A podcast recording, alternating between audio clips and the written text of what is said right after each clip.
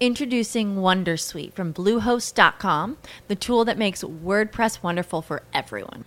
Website creation is hard, but now with Bluehost, you can answer a few simple questions about your business and goals, and the Wondersuite tools will automatically lay out your WordPress website or store in minutes. Seriously.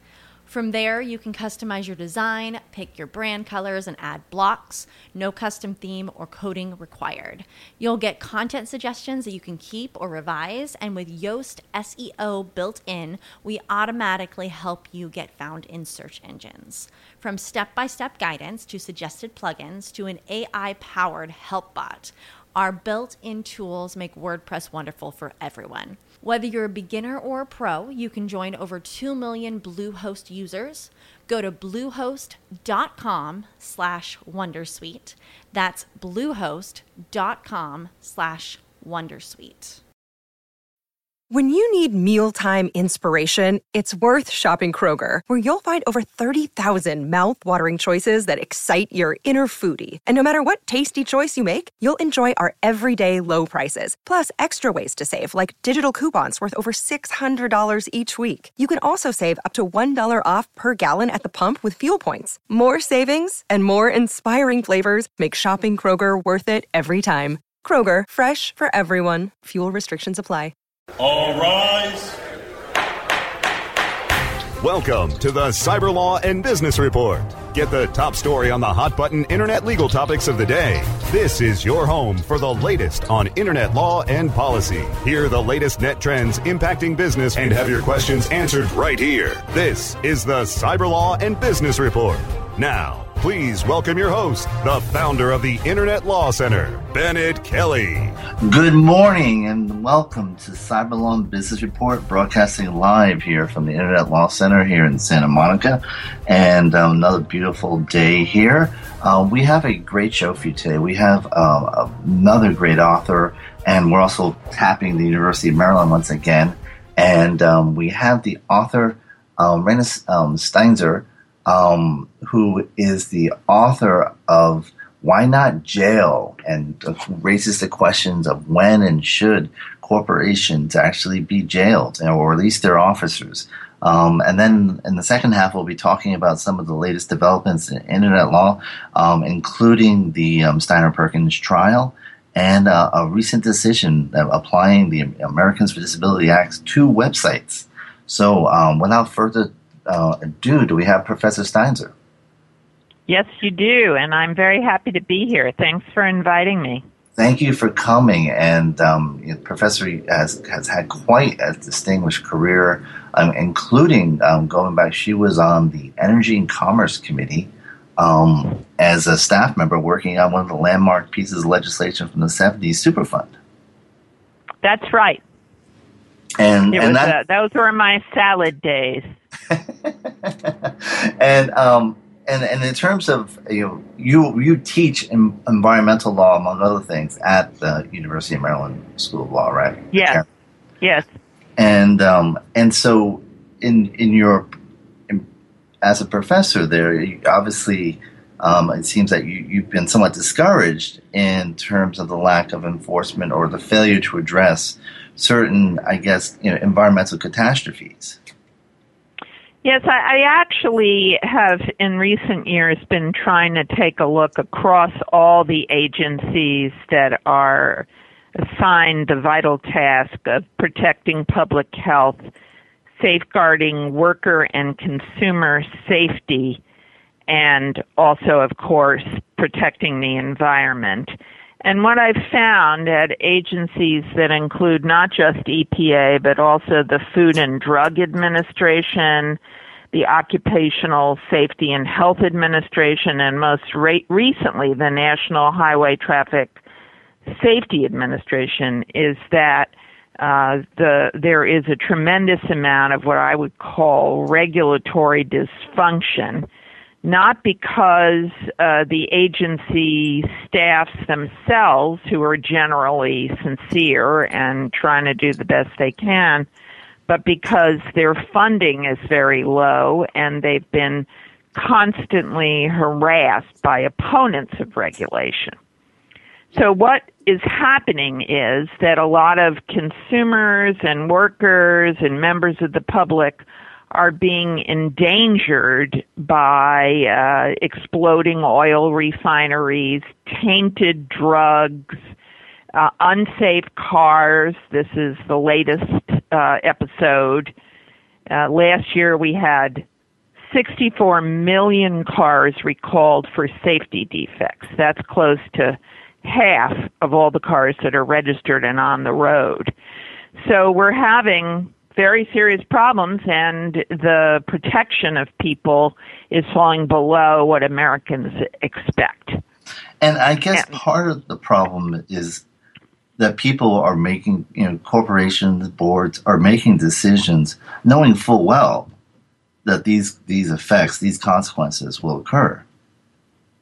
Well, you know, I think it, I would say that they are taking unconscionable risk. I wouldn't go so far as to say they say, well, it's okay because to uh, do all these things, I know that my oil rig will blow up if I do it, or my refinery will have an explosion, or my drugs will be tainted. Because if they were able to recognize that, then they would also know how much how costly these mistakes are. Um, but what I think they're doing is uh, trying to cut costs in a way that is reckless, trying to get right close to the margin and not making uh, safety a priority in any sense of the word. And the companies that have done that have paid a huge price, but it's this kind of arrogant uh, risk taking that is I'm talking about. And and so um, let's let's talk about some of the risks that you highlight in your book. Um, why not jail, industrial catastrophe, corporate malfeasance, and government inaction? Um, and one of the, I guess the, that's most famous, then obviously um, in terms of some of the broadest impact, would be the um, Deepwater Horizon explosion for uh, BP and the, uh, the, the leak in the Gulf. Yes, uh, actually, it was BP that uh, uh, inspired me to write this book because I became interested in the Deepwater Horizon that particular summer. I was lucky enough to be teaching in Aberdeen, Scotland. And Aberdeen, people may or may not know, is the Houston of the North Sea. So they have for a long time uh, had tremendous experience with oil deep water drilling safety. And they had a terrible tragedy in the 70s and have developed a very rigorous system for ensuring that their uh, drilling platforms and rigs are safe. And as I got to talk to some of my colleagues, it became very clear that uh, BP and our entire Gulf operation, because we have thousands of drilling sites in the Gulf of Mexico, were not being run in a rigorous way. And then I began to look into BP's own history in this country and found that for 10 years it had been sort of galloping across the tundra blind to risk with fatalities occurring among its workers and damage to the public and the environment that was really irreversible. And it had been punished, including three settlements of criminal cases against the corporation, and this had not made a dent. So I started to think about why it was important to tell this story and to explain how critical it is to have individual executives actually be in the crosshair of some of these prosecutions because they're the people that make these decisions. And there were common patterns among all these situations. And um, it, it, kind of brings to mind a, a, report I saw of an exchange between Senator Elizabeth Warren and Jamie Dimon that quickly yeah um, descended into more or less a I don't know if it's a shouting match, but basically Dimon saying, um, you know, so what are you going to what are you going to do? Find us? Go ahead. We can afford it. And yes, when, it, when it I, so great. Yes, yeah. that's such a good point. And when a company gets that big, that that basically that's their response. Um, how how does one create a deterrent? Well, I don't think that um, um, we can create an effective deterrent and get these things to stop without holding individual people personally liable. We talk a lot about personal responsibility and accountability in this country. We say it's something we want our children to learn. As a parent, um, I wanted my kids to understand that they were accountable for their choices and their decisions and the impact what they, of what they did had on other people.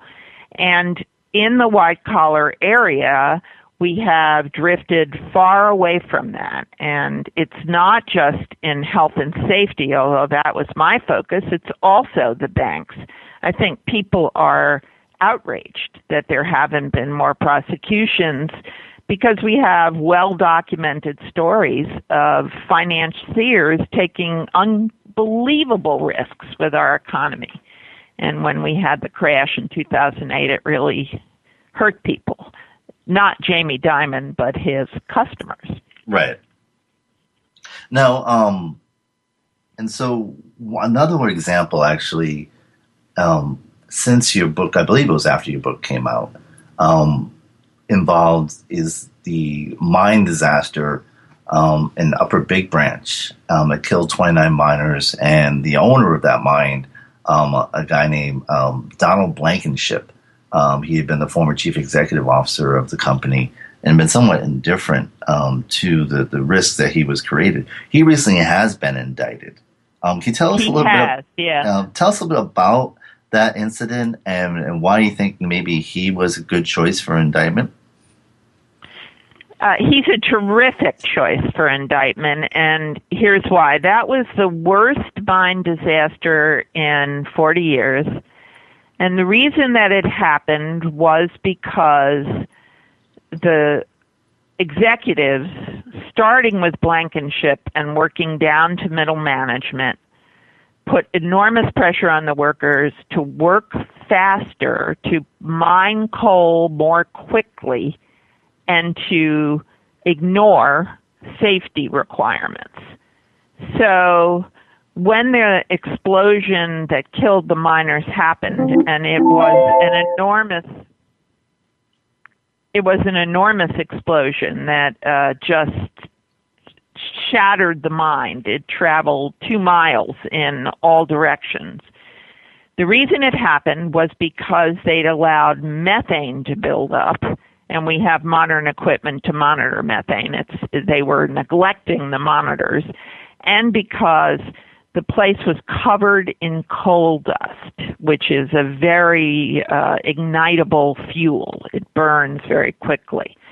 And as for the coal dust, they were completely flouting a basic safety requirement, which is that you dust the coal dust with rock, which is inert, mm-hmm. and you therefore suppress the possibility of the coal dust catching on fire and exploding. And both of these uh, mistakes had been cited. They've been cited for it hundreds of times and they were playing this game, this cat and mouse game with the regulatory agency by appealing all those citations and slowing everything down. The mine had been evacuated for safety reasons three times in the two weeks before it exploded, and still uh, CEO uh, Blankenship was relentless.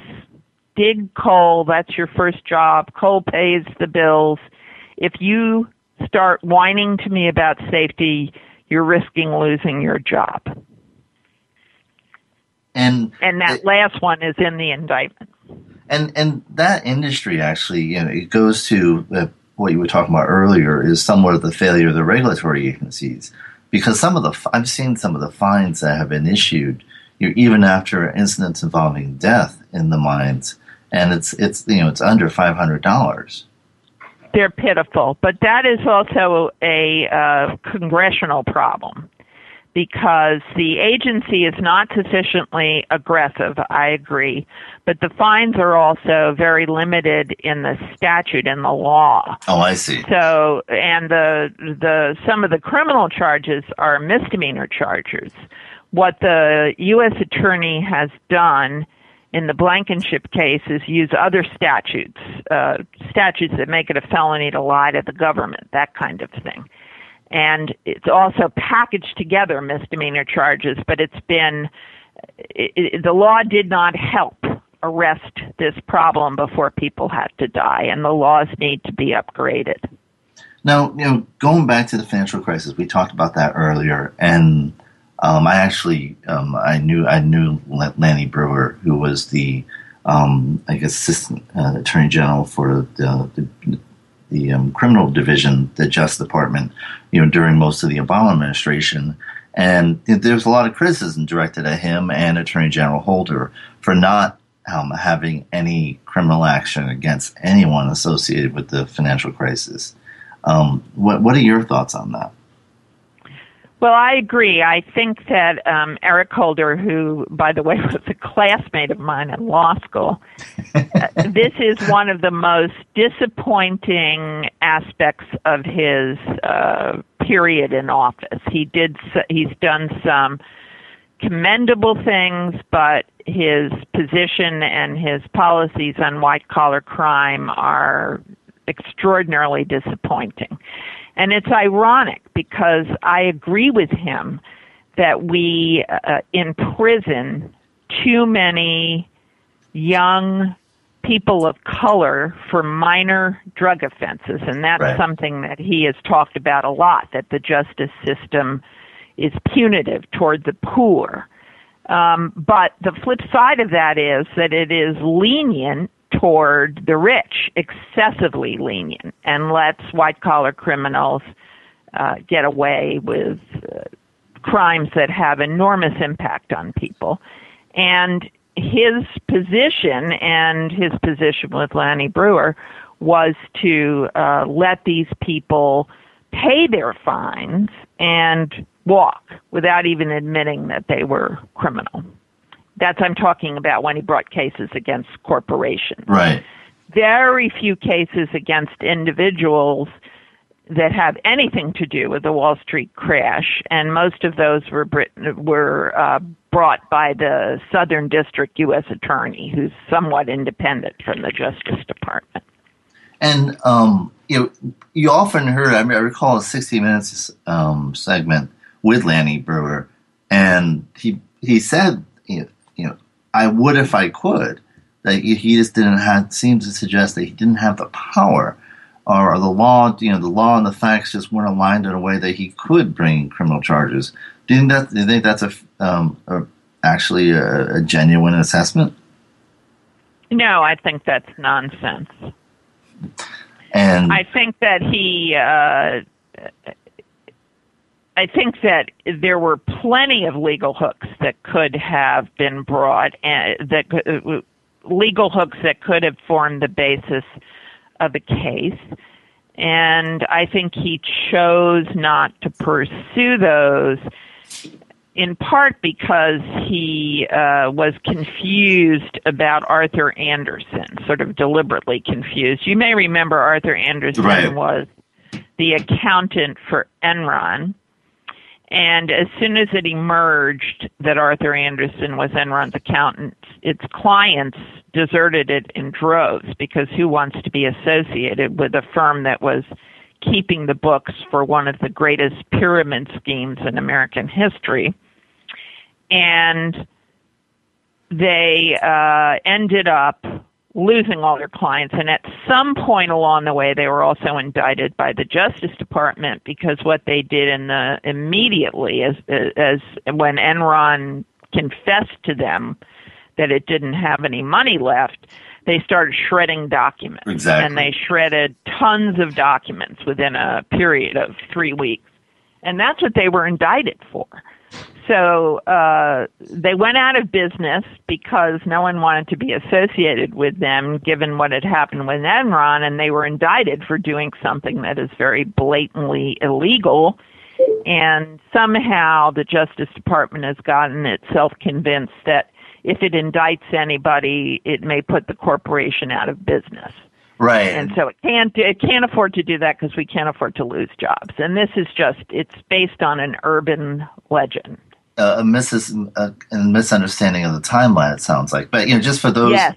those who may not be familiar with Arthur Andersen, you know, there was a time when you know they they used to be called the Big Eight accounting firms, and now I Yes. think we're down to the three or four. But the big one was Arthur Andersen. That's right. And the reason that they went wrong, because the company actually had a history of very high integrity, was that they decided that they were going to sell consulting services to the same companies that they were auditing. Right. So then they got themselves in this very fuzzy uh, netherworld where they were trying to keep the client happy and overlooking all sorts of accounting irregularities because they wanted to sell consulting services. And that's they made their bed and they they were destroyed by it. Right, and to, I mean, a company of that stature to fall so quickly, it, it really was an astounding event. And um, but yeah, so I guess you know, the fear that that could happen to a Citicorp or something, I, I- can understand the fear, but it, it's just not. Mis- it isn't what happened in, with Arthur Andersen. Well, these days we don't let companies fail, but you know, I think it's not fair. Uh, if you have that attitude, then why don't you ask when you arrest a drug dealer who he's supporting in his neighborhood? Does he have an extended family? Are we going to go and say, well, Yeah. we can't arrest drug dealers because they might be supporting their aunt and their grandmother? I mean, it's the most notorious example is HSBC Bank, which was not had a deferred agreement with the government, was never made to confess its crimes, even though it had laundered money for the Mexican drug cartels and was the banker for terrorist re- regimes in Sudan and Libya. And this was, uh, you know, really a, a scandal when the Justice Department announced that. And now it turns out HSBC is back in the front and center again, because yeah. they've, yeah. So what what exactly is the new allegation against HSBC? I think that they didn't uh, do what they were supposed to do. Usually, these agreements require them to comply with laws and audit uh, their behavior, and that they were careless about the way they carried this out. Um, but I would suggest to you that HSBC was at the time the fourth largest bank in the world, and the idea that if the Justice Department indicted it, it would go out of business is just laughable. I mean, again, that's not why Arthur Andersen went out of business. Arthur Andersen went out of business because it was associated with Enron, not because the Justice Department indicted it. Exactly. We're going to take a short break. When we come back, we'll have more on um, should corporations go to jail after these messages. You're listening to Cyberlaw and Business Report only on Webmaster Radio FM. Stay tuned for more of the Cyberlaw and Business Report after this brief recess for our sponsors. Great websites today need expert web design and development and need to be e-commerce ready and mobile friendly. But building a marketable and profitable website can be an uphill climb. Ready to make your new website or replace your existing website? Think Orange as the new way to get in the black. Orange Hill Development works with Fortune 500 companies and offer the same top quality development service at a fraction of what other providers charge. Brands like Absolut, Carlsberg, and Nestle trust Orange Hill Development. Find out why you should trust your website with Orange Hill. Contact Orange Hill for a consultation today at orangehilldevelopment.com. When you started your business, you first listened to your professors. Now that your business is growing and gaining ground, you only seek out professionals. PPC Professionals, an industry leader for highly optimized search marketing campaigns with over 30 years of combined management experience. Our professional approach to every campaign helps you find every avenue of revenue so that you can not only stay ahead of your competitors, but get a return on your investment and increase your bottom line. PPC Professionals, personal, professional, PPC services. PPCprofessionals.com. Whether you are an online business or domain name investor, you need access to the best names. With over 270 million domains already registered, finding the right names at the best price requires a great wingman. Namejet.com puts you in the pilot seat by giving you fast and unparalleled access to some of the best premium and expired domain names on earth. As the number one domain name auction platform, Namejet.com is the best place to find domains for your business or investment. So light the afterburners to the domain name aftermarket and fly over to namejet.com at Mach speed to get great domains today. Namejet.com. The best gavel to gavel legal news and information on the net is right here. This is the Cyber Law and Business Report, only on WebmasterRadio.fm. And we're back with Professor Rena Steinzor from the University of Maryland Carey School of Law in Baltimore. And she's the author of Why Not Jail? Um, and we were just talking about some of the scandals that could possibly um, merit um, some criminal prosecution. Now, w- Professor Steinzor, what would what is the threshold you think for when uh, a prosecutor or even a policymaker should consider um, jail for corporate actions? Well, um, let me just uh, distinguish in the in the listeners' minds because uh, I sometimes talk about these interchangeably. I, I would hope people keep them straight. That you can prosecute an individual, and you can also prosecute a corporation. Corporations are paper entities, and they don't go to jail um, because you can't send a, Right. a paper entity to jail. But um, they can pay fines and they can enter into agreements with the government that they will take extraordinary measures to make sure they clean up their act. Um, individuals can be jailed, of course. Right. And what we, you and I were just talking about was uh, what happens to Citibank or HSBC or Arthur Andersen when they're por- when they're prosecuted in their corporate capacity. So to she- shift to the individual executive question, I think it's the theory of the cases is that they acted in such a reckless way that they if, that a reasonable person it's not a matter of the defendant has to confess because we'd never get anywhere right Right. it's the behavior is so obvious and so reckless that the uh, individual defendant had the mindset and committed the bad act to deserve to go to jail and to use just one other very current example, uh, you may remember that pharmacy up in Massachusetts that was mixing steroid injections for people who had lower back pain. And it ran such a sloppy clean room, supposed to be sterile, and it wasn't, that the medicine was all contaminated with fungal meningitis and it ended up that uh, 64 people died across the country. 750 contracted meningitis and are still ill. They're they're in a they're in a terrible place. Um, they're still receiving intensive treatment. And the Justice Department, to its great credit, indicted them for RICO violations, racketeering violations, and also for second degree murder because the federal law allows you to sweep in state murder charges when you make issue a racketeering charge. So those people are going to go on trial. Um, there were 14 of them indicted. Two were indicted for second degree murder the chief pharmacist and the owner. So the, the, the combination, and, you know, is the common thread in, in your examples is um, there's twofold. One obviously is um, great harm um, Yes. to society, often involving physical, you know, death or injury.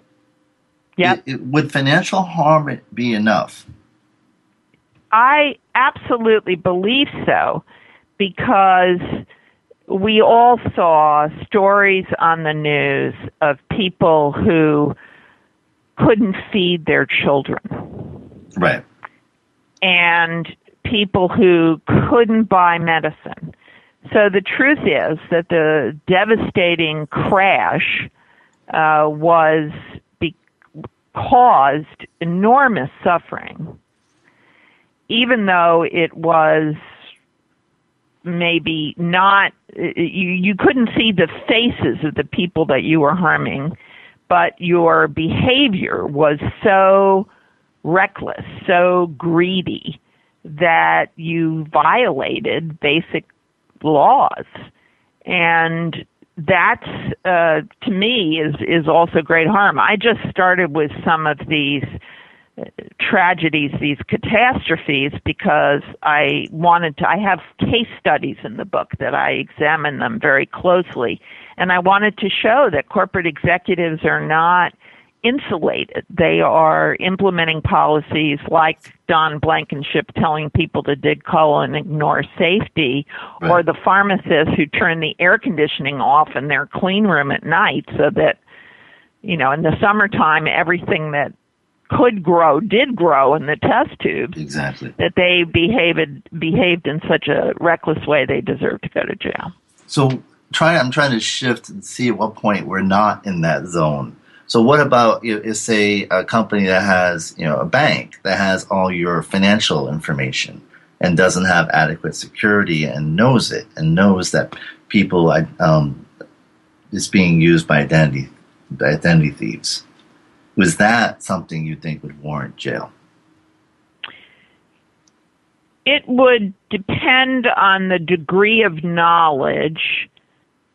Also, uh, it would depend on what the alternatives are. So, legal policymakers always ask, well, what about fining them? Can we ex- impose a great enough penalty so that they're not blase the way Jamie Dimon was? And often we don't. Often it's just a slap on the wrist. It's a cost of doing business. So, uh, you know, it would depend on what happened to the victim and how uh, reckless the executives were in continuing to move ahead. I'm not saying every time a company makes mistakes, its executive right. should go to jail.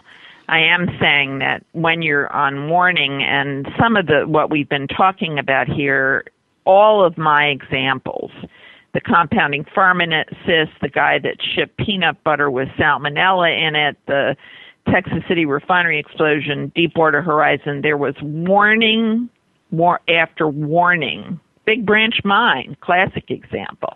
Warning after warning that there were serious problems and just a refusal a blase refusal to deal with them.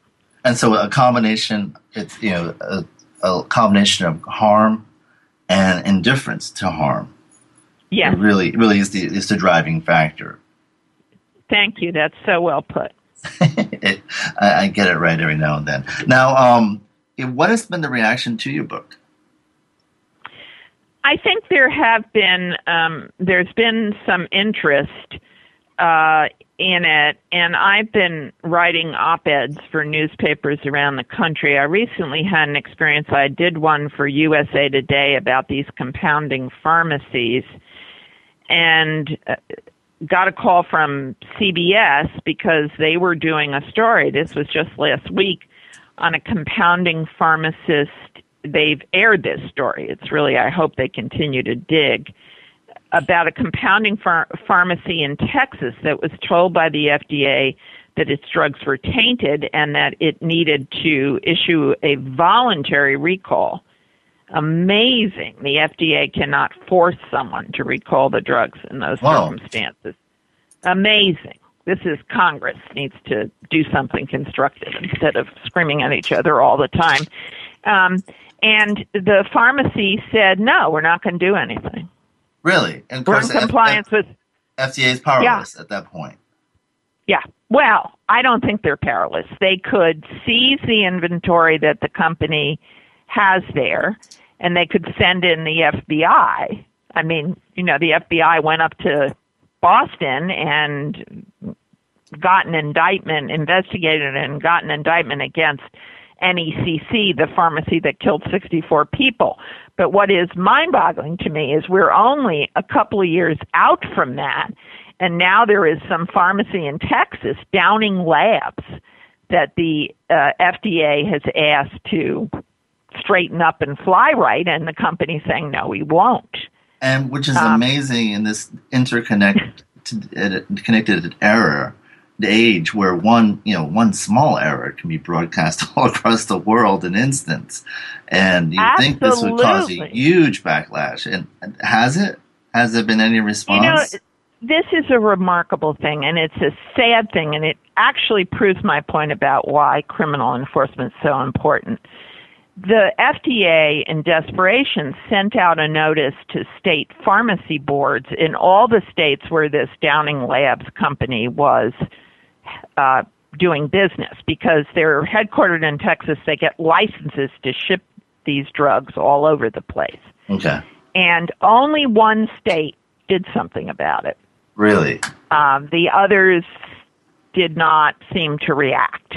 So we can just pray that um, the the medical system is alert enough to deal with this and is not going to use these drugs, but it is a very scary and perilous situation. And the the saddest thing is that after uh, the pharmacy in Massachusetts, the one that killed 64 people, Congress passed a law and it, first of all, neglected to give the FDA all the authority it needed to prosecute, to recall these drugs.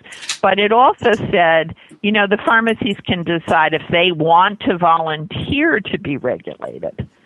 So. Oh, and I'm sure every, all of them will.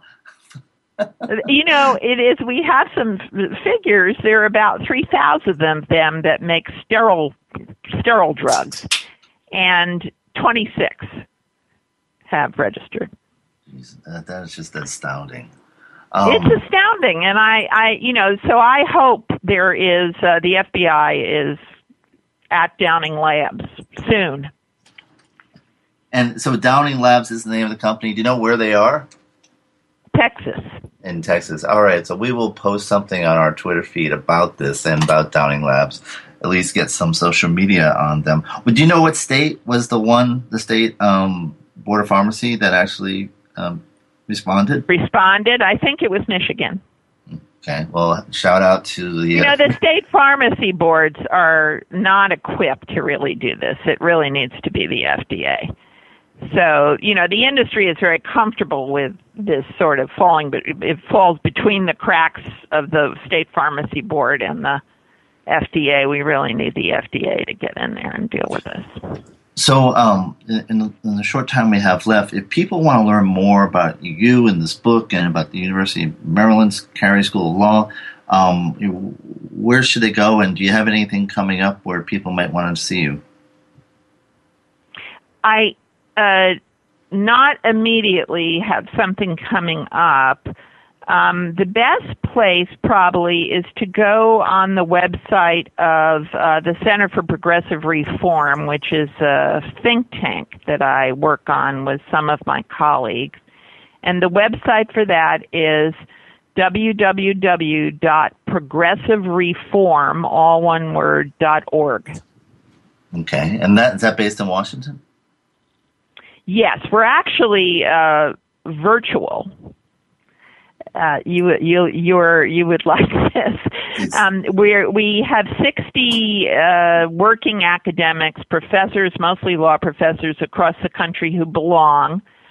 Um, from Berkeley to Yale, and we have uh, a small staff that actually work out of their homes, and we are very actively maintaining our website, which has all sorts of good information on this and other issues. We'll be sure to check it out. Um, I want to thank you and also once thank again you. thank the University of Maryland for giving us their fine faculty. Um, and um, so, but it's been an interesting conversation. It's definitely an important issue. Um, you know, thank you so much. How do we deal with this? And so, thank you for joining us. Um, again, um, the book is Why Not Jail? Industrial Catastrophe, Corporate Malfeasance, and Government Inaction um, Rena Steinzor. It's available. It's from Cambridge um, University Press, and it's available on Amazon and other outlets. So thanks again for joining us. Thank you. We're going to take Stay a tuned short for break. more of the We'll Cyber back. Law and Business Report after this brief recess for our sponsors. Do you want to optimize and grow your business? Then master your skills in conversion rate optimization. Sign up for Conversion Conference Las Vegas 2015, happening on May 12th through the 14th. It's Brasco from Webmaster Radio inviting you to the biggest and only conversion conference in the United States this year. Join your colleagues and the world's leading conversion experts, including Tim Ash, Amy Africa, Lance Loveday, Natalie Nahai, plus 40 of your favorite optimizers. Learn to create persuasive content, design landing pages that trigger your visitors to action, and convert blog readers into customers. Come to Conversion Conference, the conference that pays for itself in no time. Webmasterradio.fm listeners get a $100 discount on their pass. Register early and get full access for only $897 when you use discount code WMFM. Simply register online at conversionconference.com with the code WMFM. That's conversionconference.com, code WMFM. Hurry, save your seat before they sell out. InternetMarketingNinjas.com is the online dojo of the highly trained and skilled Internet Marketing Ninjas. Disavow documents, reconsideration requests, panda and penguin penalties. Let our superior SEO ninjas confront all of your link related issues. The Internet Marketing Ninjas are equipped to master any marketing exercise, content creation, authorship, link building, PPC, and more. Plus, build more buzz for your brand with our social media marketing strategy. Discover all that the Internet Marketing Ninjas can do for you. Visit the online dojo now at InternetMarketingNinjas.com. Johnson, what's this mantis I keep hearing about? Do we need to call an exterminator? No, sir. Moby Mantis is our new SMS marketing tool. SM what? SMS, text messaging. Moby Mantis lets us communicate directly with our customers in real time. We can send promos, coupons. It even lets our customers market for us by sharing offers with their friends online. It's been great for business. Hmm, sounds expensive. Actually, I signed us up for an extended free trial. It hasn't cost us a dime. Good work, Johnson. I guess the only thing we'll be exterminating is the competition. To get your free extended trial of Moby Mantis, text radio to 21691. That's radio to 21691 for Moby Mantis. Introducing Rumble, the smart mobile management system, the first end to end mobile platform where you can make real time app modifications from a point and click dashboard. Want to change the design of your app? Point click and it's live in real time. Want to change the ad map of your app? Point click and it's live in real time. Want to change the content mix of your app? Point click and it's live in real time. Power your mobile business with Rumble. Are you ready to rumble? Visit www.rumble.me. The best gavel to gavel legal news and information on the net is right here. This is the Cyber Law and Business Report, only on WebmasterRadio.fm. Um, we have some news updates we want to cover in the little time we have left. Um, but since it is April Fool's, um, here's a, case where truth is stranger than fiction. This is actually a real news story. I am not making it up. But since uh, we, we must somehow uh, acknowledge the, the date, um, here's a, a classic Truth is Stranger Than Fiction story.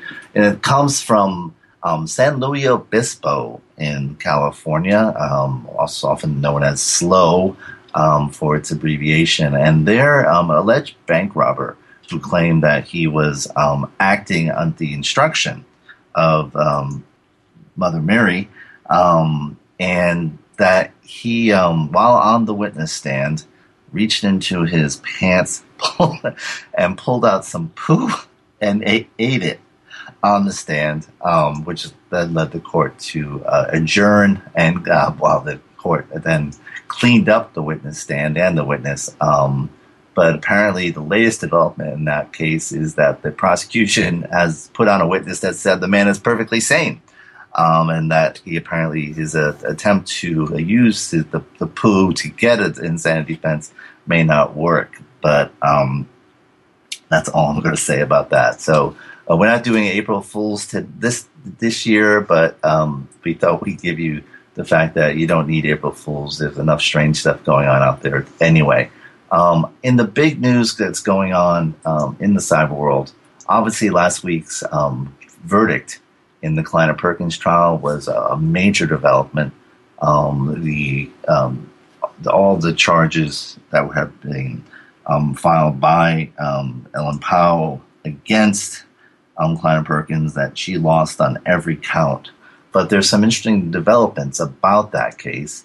Um, one is that uh, one and one juror actually sat down with one of the bloggers from who covered the complete trial and said that you know basically what drove it was they looked at her um, evaluations before um, the alleged sexual harassment began and and throughout, and that they didn't really see any market change in how she was being evaluated, and so that ultimately that, that they believe that the decision on what was done with uh, Ms. Pao um, was consistent um, with her performance and not necessarily based on any gender or sexual discrimination. Um, but also interesting is the fact that um, that same juror was not entirely pleased with Kleiner Perkins and actually was said that he thinks that they should be punished somehow. Um, that the he used the phrase "it seems like they still think it's the wild wild west," and you know too often that is a phrase used in in the tech community, um, and so that it's it's interesting that you know he would use that phrase. And in addition, um, even though uh, Ellen Pao lost, and you know there still remains the possibility she could appeal, although I don't know if she will. Um, even given that, um, there are still people who believe that this still is a victory for women in, in tech um, because it shines such a bright spotlight on what is going on in the in this area.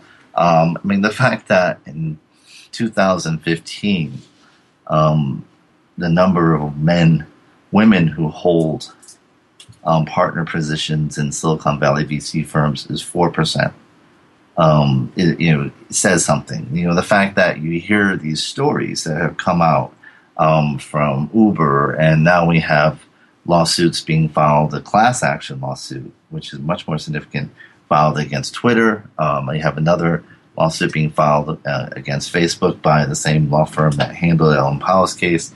Um, you know, this is an, an area that is getting a lot of attention.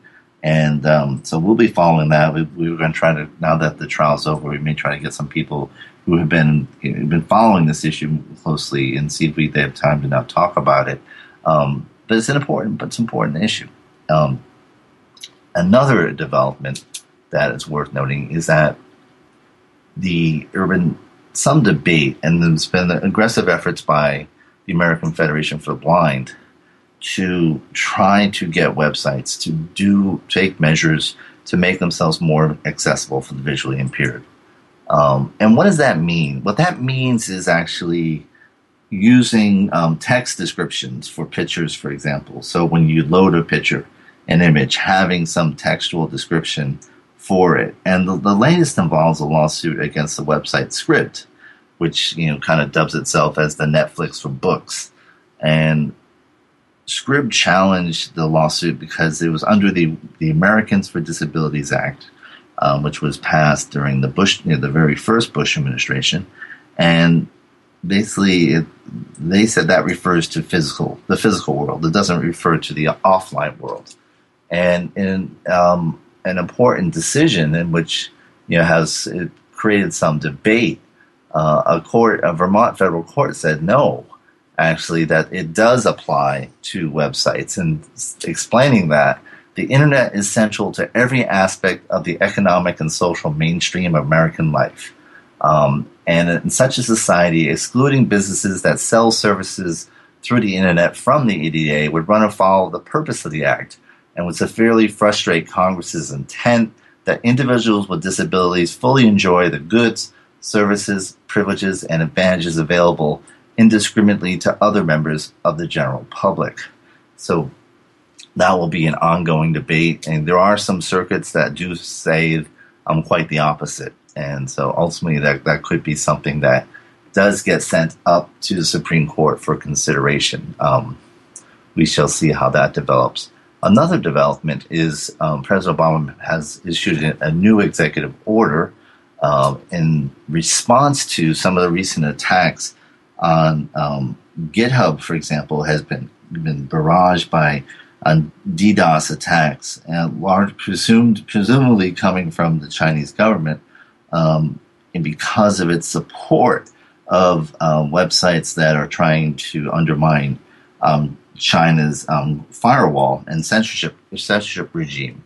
And so, in the new executive order, um, he has empowered the Treasury Secretary to use financial sanctions against foreign actors who threaten critical infrastructure, launch de- denial of service attacks, or seek to steal trade secrets or financial data.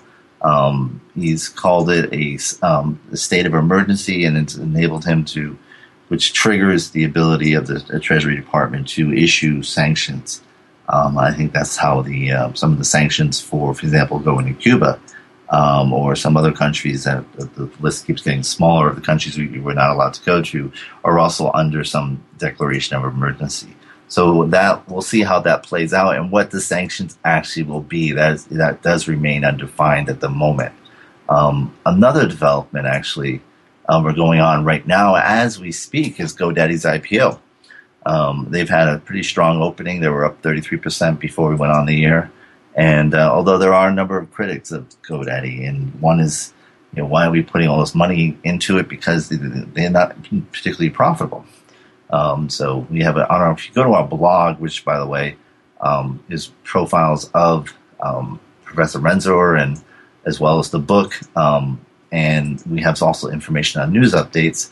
If you go to cyberlawradio.wordpress, and uh, we have inf- more information about all these issues, including the GoDaddy IPO, um, the Kleiner Perkins trial, and the um, state of emergency and um, sanctions for um, cyber attacks.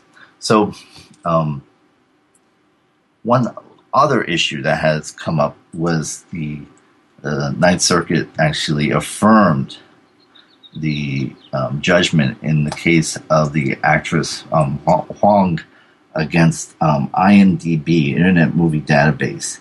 And um, basically, what had happened is Internet Movie Database took information it had gathered um, from the billing function, and also um, it had determined that um, one of its users what her real age was and actually corrected her profile to reflect her real age. Well, and anyone's familiar with Hollywood, um, get an actress who actually states her real age. One is rare, and but she felt that since she looked much younger than she was and was being cast for much younger roles, that actually this hurt her uh, ability to get jobs, and she sued and as a privacy violation.